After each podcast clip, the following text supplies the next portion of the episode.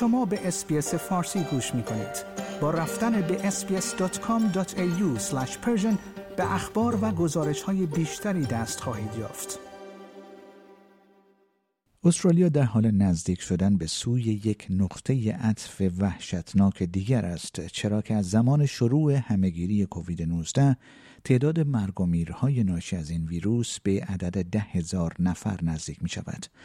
بر اساس آمار منتشر شده در روز پنجشنبه سی‌ام جون تعداد کل قربانیان این ویروس در کشور به 9879 نفر رسیده است.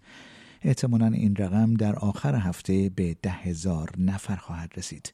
بر اساس گزارش ها دو ایالت نیو ساوت ولز و ویکتوریا با هم چهل مورد مرگ دیگر را در آخرین دوره 24 ساعته گزارش دهی به دلیل ابتلا به کووید 19 ثبت کردند. مطالعه انجام گرفته نشان می دهد که موج سوم کووید 19 در استرالیا بزرگترین قاتل در کشور بوده است. وزارت بهداشت نیو سات نسبت به افزایش موارد ابتلا به کووید 19 و غالب شدن سویه های فرعی جدید کووید 19 در زمستان امسال هشدار داده است. سویه فرعی BA.2 همچنان سویه غالب باقی میماند. این حال انتظار می رود که سویه های فرعی BA.4 و BA.5 در هفته های آتی به سویه های غالب تبدیل شوند. کری چند عالی رتبه ترین مقام پزشکی در نیو می می‌گوید هنوز هیچ مدرکی وجود ندارد که نشان دهد سویه فرعی جدید منجر به بیماری شدیدتر می شود.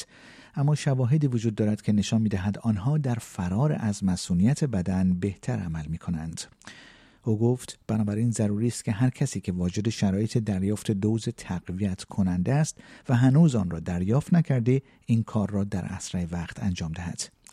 در همین حال واکسیناسیون در ایالت کوینزلند برای بازدید کنندگان از بیمارستان ها، مراکز مراقبت از سالمندان، اقامتگاه های معلولان و زندان ها دیگر اجباری نیست.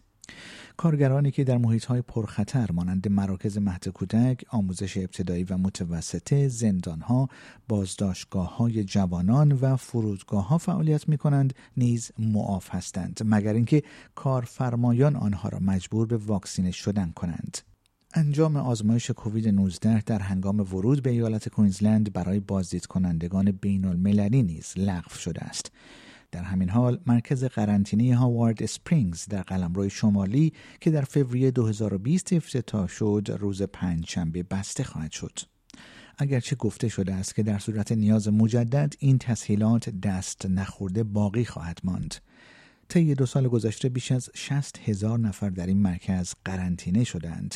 این مرکز همچنین مسیری را برای هزاران استرالیایی که در خارج از کشور گرفتار شده بودند برای بازگشت به خانه فراهم کرد. آیا می خواهید به مطالب بیشتری مانند این گزارش گوش کنید؟